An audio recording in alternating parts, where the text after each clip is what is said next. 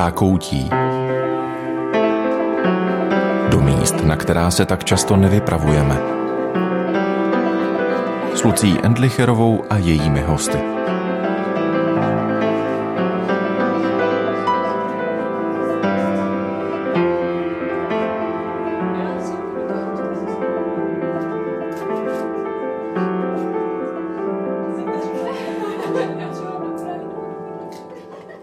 Každém natáčení zákoutí si většinou kladu ty též otázky. Podařilo se mi něco z toho, čím byl host zajímavý pro mě dostat i do rozhovoru. Zaslechnou ti, kdo usednou k rozhovoru, k jeho poslechu, aspoň nějaké to cinknutí, zarezonuje jim nějaké slovo, věta, myšlenka, objeví se otazníky nebo dokonce vykřičníky. Vždycky znovu si přeju moci říct trošku víc – motivaci k natáčení s tím či o ním, něco z jeho minulosti i současnosti, čím byl zajímavý pro mě a čím může být zajímavý pro posluchače, ale takhle to prostě nefunguje. Vždy znovu musí stačit pár vět, medailonek a naděje, že i tentokrát se necháte zlákat. Dnes třeba k cestě ze světla do světla, na kterou nás pozve písničkářka Žofie Kabelková.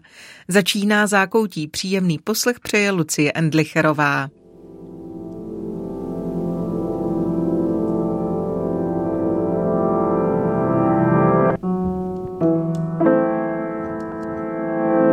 Oficiální medailonky o Žofii Kabelkové říkají, Unikátní česká písničkářka, která se na zdejší hudební scéně pohybuje více než 20 let. Tvorba Kabelkové je příkladem toho, že český folk vykročil, alespoň v případě těch nejzajímavějších osobností z umělého geta, říká o ní hudební kritik Ondřej Bezr.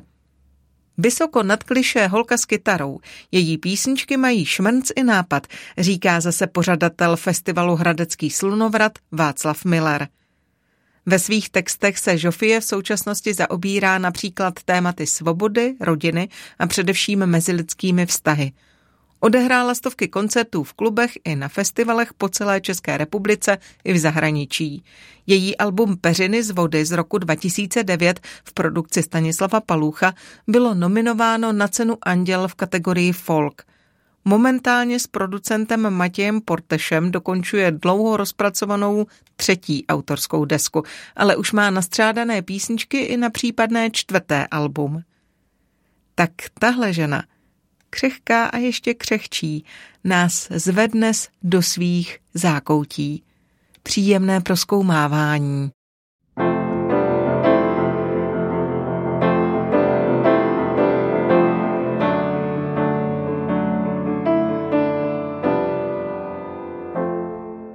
Žovko, ty máš za sebou takovou uh, velmi pozoruhodnou kariéru uh, písničkářskou, která odstartovala vlastně v době, kdy jsi byla taková mladinka. Byla si dost populární, vzbuzovalo to spoustu ohlasů. Myslím si, že na tebe vlastně ve své době byla kladena celkem velká očekávání. A pak si úplně hmm. tiše hmm. zmizela. Co bylo tím důvodem? To je pravda na té mojí cestě se odehrála spousta takových zajímavých meandrů a byly mezi nimi jak ty chvíle, kdy byl člověk hodně na očích a vědělo se o něm, tak i ty chvíle, kdy jsem měla potřebu se naprosto někam odsunout a schovat a zalíst do ulity. Bylo to hlavně v době, kdy mi vlastně nešlo moc psát písničky, měla jsem pocit, že zrovna teď nemám co říct a že by to byla trošku křeč. Zároveň já už hraju 23 let, tak různě po republice jsem objela kde co a měla jsem pocit, že se to nikam dál neposunuje a že já sama to nikam do nějakých nových míst eh, neposunu. Takže jsem považovala za důležitý v tu chvíli to nějak nelámat, a naplnit svůj život něčím jiným. V určitý chvíli jsem se hodně starala o děti, učila jsem cizince česky, dělala jsem korektury, byla jsem hodně s přáteli a ten život byl vlastně naplněný v jiných rovinách. Muzika prostě trošku parkovala, i když jsem si tu tam sama někde zahrála, nebo bylo pár koncertů, ale uh, myslím si, že není potřeba něco říkat, když člověk nemá co říct. Ty se teď tak postupně vracíš k hraní. Máš co hmm. říct? to je pravda, no. Tak teď mě to zrovna baví a objevila se nějaká témata, která mě zajímají a e, zkouším na ně napasovat slova. No. Máš nějak pojmenováno, jaká témata to jsou? Teď třeba žádný balík témat vyloženě nemám, jenom něco se mnou vždycky zarezonuje. Hodně se mi do písniček otisklo mateřství. Myslím si, že skoro nenapíšu žádnou písničku, aniž by se tam objevilo slovo mami. A zároveň si eh, tím i uvědomuju nějakou generační cestu. Hodně cítím svoji mámu, její mámu a ženy obecně. Je to takový zvláštní spodní prout, který se mnou teďka hodně rezonuje, nebo ve mně rezonuje. Teď jsem hodně přemýšlela nad tím, že mám ohromný štěstí, že žiju zrovna v téhle době a v téhle části země koule. Že se mi tu žije relativně dobře a vlastně to jako nejzávažnější asi a je to vlastně úplná prkotina. Co se mně tady může stát, je, že mi třeba můj muž řekne, doprala ti pračka. Takže ve srovnání s tím, jak se mají ženy v jiných koutech eh, země, je moje místo tady a způsob života vlastně nádherný. Když o tom takhle přemýšlíš, tak kam ty myšlenky pak ústí? Vede tě to k vděčnosti nebo k nějakému dalšímu hmm. přemýšlení? Hmm. Jo, vděčná to já jsem, protože myslím si, že to, jaký můj život je, není jenom moje zásluha, ale i jsem tím obdarovaná. Jsem obdarovaná lidma, který kolem sebe mám a to já mám opravdu takový hnízdo přátel, za který jsem nesmírně vděčná. I, i širší okruh kamarádů je opravdu taková moje záchranná síť a včetně mojí rodiny, ať už té naší malé rodinné jednotky, muže a dcery, a nebo širší rodiny, mý rodiče, sourozenci, jsou něco, co není vůbec samozřejmý. A hrozně si toho vážím, obzvlášť v téhle době, která je tak zvláštní a šouplá někam úplně jinam, je to strašně intenzivně cítit. Takže vážím si svojí rodiny a jsem vděčná za to, jaký život mám. A když mi to docvakne, vždycky jsou takový okamžiky, který jsou jiskrný, kdy to tak o sebe cinkne, tak mám husinu a jsem za to fakt vděčná. Ty jsi zmínila mateřství jako takový zlomový bod ve svém životě. Hmm. Máš nějak pojmenováno, co se změní v životě ženy, když se stane maminkou? Nebo dobře, co se stalo ve tvém životě, když se stala maminkou? Pro mě tím, že jsem byla už starší máma, dcera se nám narodila, když nám bylo oběma 33, tak už jsem si něco odžila, běhala jsem po světě, plnila jsem si svoje sny a vzhledem k tomu, že jsem vždycky vnímala svoji intuici, tak tohle bylo vlastně taky takový moje přání být máma a neměla jsem v tu chvíli pocit, že by mi něco utíkalo. Bylo to hodně naplněný, hodně intenzivní. A měla jsem pocit, jako by se přelívaly najednou dny do nocí a noci do dnů. Najednou se člověk nesoustředil sám na sebe, jako by tu pozornost, kterou sám sobě věnuje, dokud třeba děti nemá, přesunul úplně někam jinam, ale je to zase úplně ozdravný, že se člověk přestane koncentrovat na svoje vlastní ego a tu pozornost a, a péči věnuje někomu mimo sebe. A myslím si, že tahle ta doba je hodně soustředěná na člověka samotného, už to, jak se prezentuje před ostatníma a často, myslím, současný člověk eh, uvažuje nad tím, jak působí a hodně cenzuruje ten svůj obraz eh, před ostatníma. To mateřství je vlastně prostý toho, aby to člověk mohl nějak celkově řídit, protože to se prostě děje pořád, děje se to každou vteřinu a i kdyby chtěl být eh, sebe lepší neustále, tak to nejde. A že tam vyhřeznou i ty nedokonalosti a ty vlastnosti, na který člověk eh, úplně pyšnej není a je to naprosto v pořádku. A pak samozřejmě řeší, jestli to svoje dítě nějakým způsobem nepoškodí a tak. Ale zároveň musí mít to dítě taky prostor, aby se s nějakým nevlídnem popralo a taky samo vyrostlo a získalo nějaký sebevědomí. A taky mě to naučilo, já už jsem to svým způsobem uměla předtím, ale je dobrý se umět třeba omluvit, reflektovat nějaké věci, kterých jsem si všimla, že nejsou v pořádku a, a nepovedly se, pojmenovat to,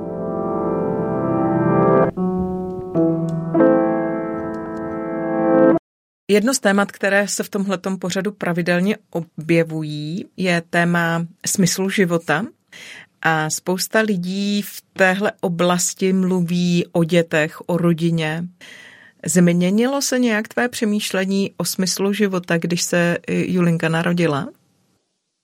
Přiznám se, že nezměnilo, protože já už předtím předtím, než byla dcera na světě, tak jsem vnímala jako nejdůležitější žít sama k sobě pravdivě, v tom smyslu zařídit si ten život a dělat ty věci, o kterých jsem přesvědčená, že jsou důležitý. Pro mě vlastně to nejdůležitější bylo žít život ve v nějaký osobní spokojenosti a tím nemyslím, že bych potřebovala nějakou kupu věcí k tomu, abych byla spokojená, jo? nebo nějaký extra luxusní nebo speciální zážitky. Naopak, vlastně, aby v těch malých věcech ten život eh, byl naplněný. To znamená mít kolem sebe dobrý přátelé, rovný lidi a žít v lásce. Když tohleto člověk má, tak žije plnohodnotný život? já můžu mluvit jenom sama za sebe a žít svůj vlastní život. A někdy se mi to daří líp se tomuhle ideálu přiblížit a někdy to jde hůř. Mm, myslím si, že každý jednotlivý člověk to může mít podobně nebo úplně jinak a je to naprosto v pořádku. Může být, že něco je dobře a něco je špatně, třeba právě v tom smyslu života. Víš, když říkáš, někdo to má jinak a je to taky v pořádku, tak to úplně chápu. A pak přemýšlím, jestli v té škále, která eh, je tímhletím nějak vyložená, tak může být taky oblast, o které se dá říct, tohle je OK, a pak oblast, o které se dá říct, a tohle už zase tak moc OK není. Co bys třeba nechtěla dělat v rámci toho, aby svůj život považovala za smysluplný? Asi bych chtěla žít svůj život tak, abych co nejméně ublížila třeba někomu dalšímu, abych nezasahovala do osobního prostoru a života někoho dalšího tak intenzivně, abych mu ho třeba uměle měnila, nebo nechtěla bych eh, být nepravdivá, neférová, nerovná. To bych asi nechtěla. Nechtěla bych někomu ublížit. A občas člověk někoho může zranit, je dobrý to, o tom mluvit. To zase nejde život žít tak, aby se člověk někoho nedotknul, samozřejmě, ale vědomně bych si přála tohle dělat co nejmíň a zároveň žít co nejvíc podle toho, abych byla sama se sebou v pohodě, abych byla k sobě upřímná a pravdivá. Když zmiňuješ tu neférovost a nepravdivost, nerovnost, napadá mě, máš nějakou normu, něco, co určuje to, co je a co není neférové, eh, či férové, nepravdivé, či pravdivé, rovné, či nerovné. Je tam nějaké hmm. měřítko? Já už jsem se pár let zpátky zařekla, že nebudu realitu poupravovat podle toho, aby člověk dostal to, co chce. Abych to uvedla na pravou míru. Řeknu takovou maličkost. Jo? Jedeme s dcerou autem a muž mě poprosí o trochu čokolády, tak mu ji dám. Ona se zeptá, co to máme. Já řeknu čokoládu, protože nebudu říkat to nic. Nebudu lhát, když se zeptá ona řekne, já chci taky. Já, protože vím, že už je odpoledne nebo večer, nebo že už něco měla, tak jí řeknu, že dneska už měla, nebo že už je pozdě, že nechci, aby takhle pozdě jedla čokoládu, že už jí to teďka nedám. A ona se může chvilku třeba nad tím pozastavovat nebo ještě škemrat, ale já jsem řekla pravdu, nějak jsem to nezastírala, nepřesouvala jsem to do, do nějakých rovin, a to nic nebylo, nebo nekecala jsem jí prostě. Myslím si, že to začíná u takových maličkostí, že to, aby jsme byli pravdiví sami k sobě, tak nesmíme zastírat tu realitu. I třeba už to začíná u těch dětí, že všemu vlastně dáváme ty pravý jména a pojmenováváme tu realitu takovou, jaká je. Vlastně si to neulehčovat v tom, nebo nezbavovat někoho nějakého, já nevím, třeba ona na tu čokoládu měla chuť, ale já jsem nechtěla, aby si jí dala, tak jsem na rovinu řekla ten důvod. Prostě jsem to nezastírala. Myslím si, že to měřítko začíná už úplně u malých věcí, i u malých dětí, u mě samotný, u rozhovoru s kýmkoliv dalším, ať už je to můj blízký člověk nebo cizí. A někdy s těma nejbližšíma je to vlastně úplně nejtěžší, protože s těma lidma, co jsou blízko, je člověk eh, nejčastěji a, někdy by si rád odpočinul a už nějaký věci neřešil, ale to východisko z toho, aby jsme se nemotali pořád v nějakých kruzích a aby jsme věděli, že ten svět kolem nás, nebo aspoň v tom nejbližším okolí je pravdivý, tak nemůžeme říct, že takovej není kvůli tomu, že ty ostatní to nedělají. Musíme začít u sebe. Vždycky jsem si uvědomila, teďka obzvlášť právě s tím malým dítětem, že je potřeba opravdu těm věcem dávat pravý jména a taky to přijímat se všema důsledkama.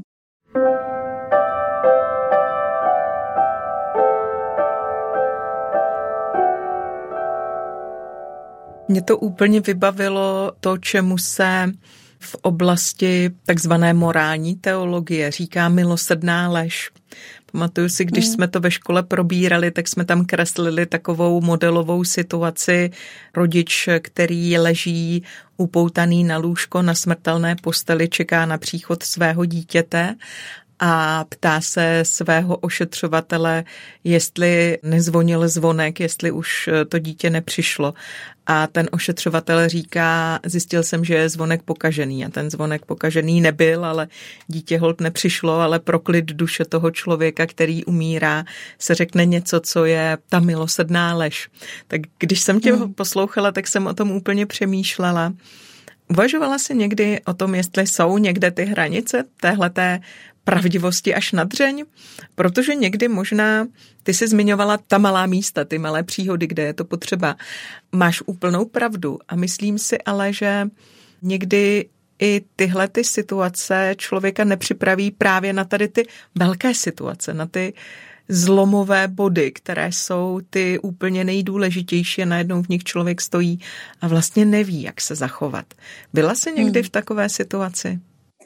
Musím říct, že v takhle zásadní situaci, jakou ty si jmenovala, jsem nebyla. A ve chvíli, kdy jsi o ní promluvila, tak jsem si samozřejmě uvědomila, že je to diametrálně odlišný prostor a pro mě dosud nezmapovaný, takže těžko můžu říct, jak bych se v takové situaci zachovala já. A to se lehce dělají ramena, když člověk mluví o čokoládkách, že jo. A najednou, když stojí tváří v tvář něčemu tak velkému, jako je smrt, tak může být všechno naprosto jinak. A já ti v tuhle chvíli můžu říct, že mám naprostý respekt z něčeho takového, ale nejsem v tuhle chvíli to říct, co by mělo být správně, nebo co bych udělala a jestli bych se opravdu zachovala podle té svojí promluvy o čokoládě. A to je na tom životě vlastně nesmírně zajímavý, že spousta věcí je pro člověka poprvé a ve spoustě věcí je naprostý nováček a neznalec.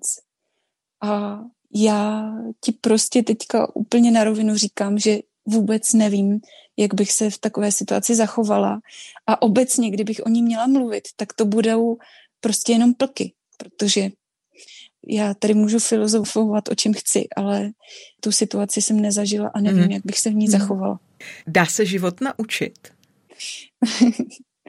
Nevím, jestli se dá naučit život, ale pro mě se asi dá lépe a lépe orientovat v určitých typech situací. To, co mě třeba trápilo před 20 lety, že jsem se zaobírala mm, do nekonečna věcmi, se kterými jsem třeba nemohla nic udělat. Nemohla jsem je nijak změnit, protože nezáležely třeba na mě, ale záležely na postoji jiného člověka nebo na tom, co cítí nebo necítí. Tak eh, teď v tuhle chvíli třeba vím, že já můžu dělat něco jenom se situacemi, které můžu sama aktivně ovlivnit. A můžu se teda do nich nějakým způsobem aktivně opřít, něco pro ně udělat. A s těmi, na které nedosáhnu, protože záleží na jednání někoho jiného, nic neudělám a musím se tedy s ním nějakým způsobem smířit. Takže jsem, dejme tomu, nějaké půlce života, protože je mi 38 a samozřejmě může být mnohem kratší, jo? To, to zase si nechci hrát na vševědoucího, ale můžu říct, že nevím, jestli se člověk může naučit eh, žít život, ale může se naučit určité situace zvládat líp, lépe se s nimi vyrovnávat, případně nějaké věci, které není schopen ovlivnit a nemůže pro ně eh, tím pádem nic udělat, nechat na jiných lidech a jenom to učit se to přijímat.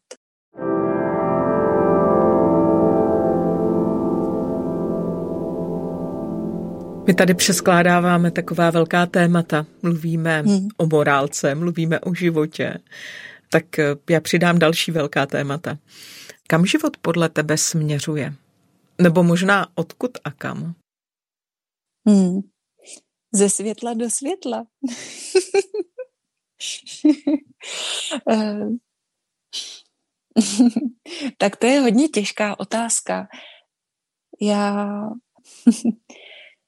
Já mám to štěstí, že jsem se narodila jako šťastný člověk, že v životě hodně intenzivně vnímám hlavně ty pozitivní věci. Já opravdu teď v téhle chvíli jsem přesvědčená, že jsem byla už jako dítě, když jsem se narodila, obdarovaná tím, že vnímám hlavně to dobrý v životě. A nemyslím si, že bych na to měla nějakou zásluhu, prostě si myslím, že jsem takhle nastavená. A i to, že mám dar nějaký intuice, za kterou jsem schopná jít a kterou v průběhu života následuju, taky není vlastně nějaká moje zásluha. Myslím si, že to mají v sobě všichni, jenom u spousty lidí to třeba může zasypat nějaká závěj povinností a toho, že ten jejich život je nastavený prostě jinak, že nemají tak dobré podmínky, ve kterých žiju já. A to já si opravdu uvědomuji, že můj život je vlastně relativně jednoduchý ve srovnání se životem spousty jiných lidí. Takže já jsem vždycky mohla být vycentrovaná svým způsobem. Někdy mě to taky vyhodilo samo ze sebe někam stranou a hůř jsem se vnímala, ale vlastně jsem se vždycky vrátila někam dovnitř sebe a takhle se líp čtou všechny situace a události, které člověka potkají. Takže já jsem potom kolem sebe líp vnímala to dobrý a vlastně někde za vším cítím světlo. Takže já se orientuju prostě podle světla. Tam vede moje cesta a, a můj život. Ale jiný vysvětlení proto teď v tuhle chvíli nemám. Je světlo synonymem Boha? Hmm, může být. Ty chceš slyšet něco víc, eh, ne, tak jenom by mě zajímalo, když tě poslouchám, víš, tak přemýšlím. Já hodně často se ptám lidí, co bude po smrti. Protože mně přijde, že ta představa toho, co bude po smrti, velmi velice ovlivňuje to, jak žijeme tady na Zemi. U každého člověka. Nejenom hmm. u někoho, kdo zapadá do nějakého světu názoru a má to jakoby nalinkováno. Když líčíš to, jak žiješ svůj život, tak přemýšlím, jaká je tvoje představa toho, co bude po smrti. Já vlastně před očima nemám žádný konkrétní obrázek nebo představu a vlastně ani nečekám, že něco zásadního bude nebo se v něco proměním nebo něco někam povede. Já myslím, že ani já nějak, žádným způsobem existovat nemusím. Já jako nemám na to žádný požadavek. Já si myslím, že všechno může docela klidně skončit a proměnit se v něco nebo čekat, že něco bude pokračovat, to vlastně v sobě ani nemám. Pro mě je v tuhle chvíli třeba důležitý, abych žila každou chvíli života tak, aby byla naplněná svým způsobem, může být naplněná i maličkostma. A pak je jedno, kdy to skončí, protože když ten život bude v těch jednotlivých fázích vlastně intenzivní, plný, a to nemyslím jako ve smyslu užívání si, ale když bude autentický, když, když bude no, když bude naplněný, tak pak může kdykoliv skončit a bude jenom světlo. v tuhle chvíli nemám potřebu přemýšlet nad tím, že bych potřebovala nějakým způsobem existovat někde. Třeba co se týče muziky, tak jsem si jenom říkala, že, že bych hrozně ráda ty věci jako uzavírala. Hrozně ráda bych v životě jako dokončila to, na čem mi záleží. Jo, tak v tuhle chvíli třeba mě baví hrát písničky, baví mě je psát, baví mě to dobrodružství, kdy tu věc vytvářím a kdy se mi podaří, je to vlastně trošku taková, dejme tomu, bojovka. Když se člověku podaří dosadit tam ty správné slova a, a má pocit, že do té písničky té písničce zachytil to, co potřeboval, co chtěl říct a třeba to ještě ta písnička potom řekne zase někomu dalšímu. A tak teďka v, tu, v tuhle chvíli třeba bych ráda ty písničky zaznamenala, nějakým způsobem to uzavřela a potom je třeba, až to bude možný, hrála lidem. Ale co bude potom, nevím. Tak to vlastně je to takový trošku jepičí život, jo, ale někdy mám pocit, že žiju fakt v přítomnosti nebo v nějaký hodně, hodně krátký budoucnosti a to důležité je, aby ty chvíle byly plný a pak je jedno, co bude potom. Ráno tě políbí, i když se hněváš, dlaň jako voda, po tváři stéká, v každém je srdce z bílého dřeva, v každém je srdce, co na dotek čeká.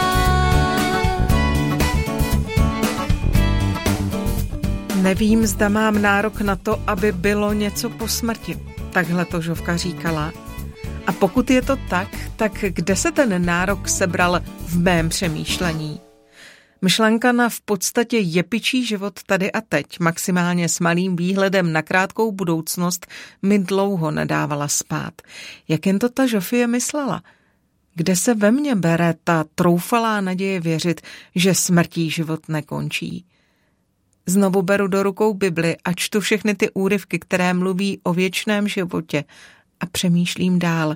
Co když... Ale to už jsou moje otazníky. Dosaďte si sem ty své, nebo třeba své odpovědi, budete-li chtít. Další porci otazníků a možná i vykřičníků naservíruje zákoutí zase za týden. Těším se na chvíle s vámi, kdy k mikrofonu znovu usedne Lucie Endlicherová a naproti ní další zajímavý host. Naslyšenou.